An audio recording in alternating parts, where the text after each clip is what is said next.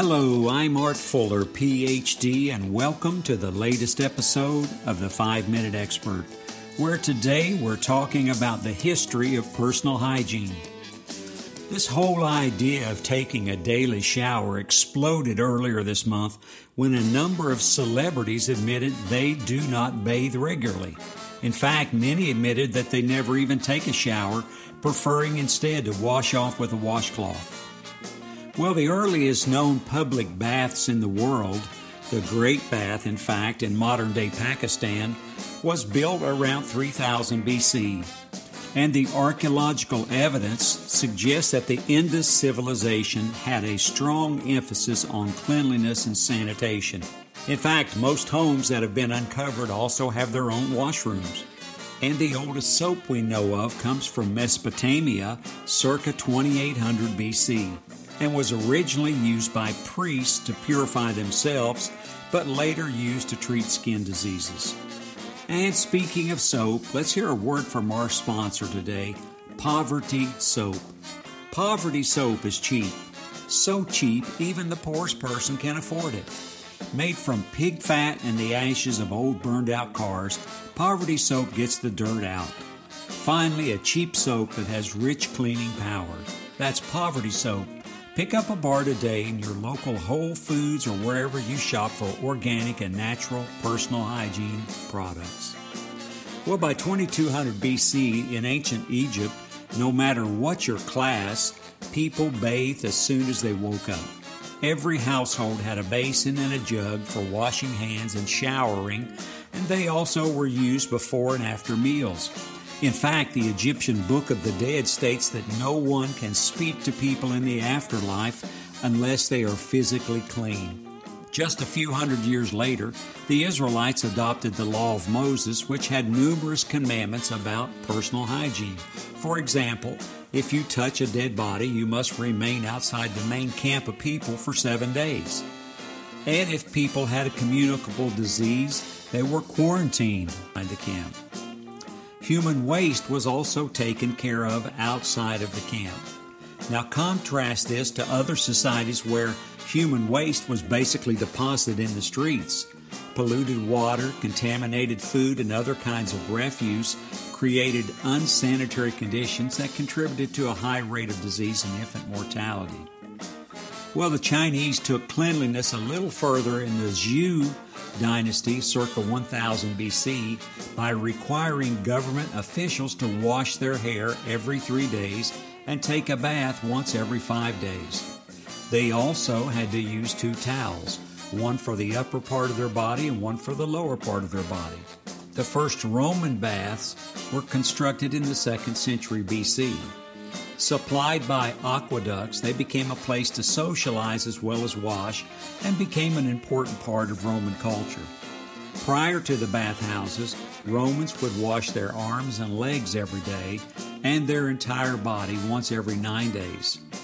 By the first century, Romans bathed for multiple hours a day, usually in large groups, but without soap. Hygiene played an important role in medieval medicine. Physicians thought that regular washing was an important form of preventative medicine because it removed both visible dirt and invisible excretions like sweat. If these were not washed off, they could cause all sorts of nasty problems, including skin conditions and parasitic infections. So people were encouraged to wash their hands, face, mouth, and head every morning when they got up and to wash their hands throughout the day, especially before and after eating. Now, some of the ingredients used to make cleaning products in the medieval times were a bit grim. The basic soap, for example, was made of wood ash and fat. Clothes were often washed with stale urine, which is actually a natural source of ammonia. Some medieval Christians worried that taking good care of the body was a sign of vanity, especially if it was done to attract the opposite sex. So poor personal hygiene was linked by some to piety, so, so much so that some saints actively embraced filth. After Thomas Becket was murdered in Canterbury Cathedral, the monks who prepared his body for burial discovered that his hair underclothes were swarming with lice and fleas. they interpreted this as further proof of his godliness. So it's actually around the 14th century before Western Europe gets hot and cold running water as we know it today. King Edward III of England built a bathhouse at Westminster with running hot and cold water coming from two large bronze taps. Interestingly, it's just 150 years later that Henry VIII closed the bathhouses in England due to rising cases of syphilis. They often doubled as brothels. But by 1725, King George I founded the Order of the Bath, named after the medieval ritual bath that preceded knighthood ceremonies to symbolize spiritual purification. And just 42 years later, Englishman William Feetham invented the first modern shower. Water was pumped into a basin above the user's head and then released by pulling a chain. Showering wasn't really a thing in 18th century France. There weren't showers for one, and clean water was scarce. So, to contemporary sensibilities, the pre revolutionary French probably could have used at least a rinse occasionally, especially since public sanitation was crude and the streets held sewage runoff. But the French did their own version of a daily toilet. Many doused themselves in cologne and changed into a fresh linen shirt. And at the other extreme, in many places in the world, including parts of India, the local watering hole or river, the spot where people cleaned their body and their clothes, and was also the place where they cleaned their dishes. By 1850, the homes of the wealthy in North America began to have freestanding showers connected to a running water supply. Later in the century, sea bathing in England was considered a cure for many ailments. Especially enterprising businessmen built bathing machines, which were essentially tiny houses on wheels, alongside the seaside for women to change clothes and enter the water.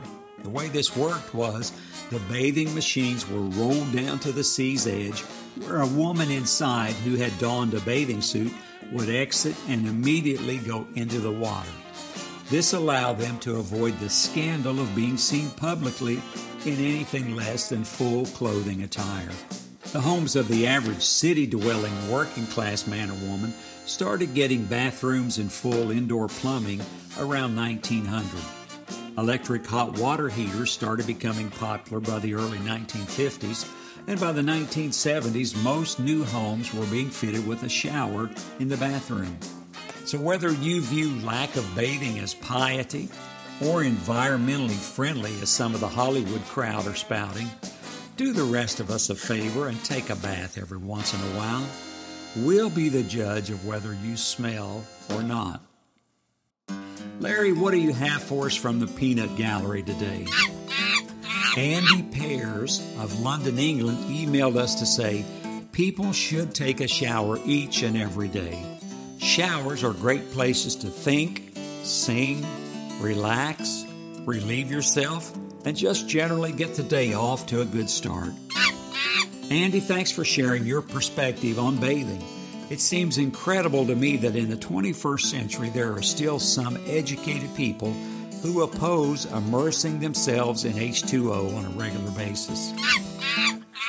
Larry says chimps bathe at least once per week whether they need it or not. A clean chimp is a happy chimp. Well, thank goodness you take a regular bath. I'd hate to be this close in a recording booth if you didn't. Anyway, folks, tell one person about the podcast today. You'll be glad you did.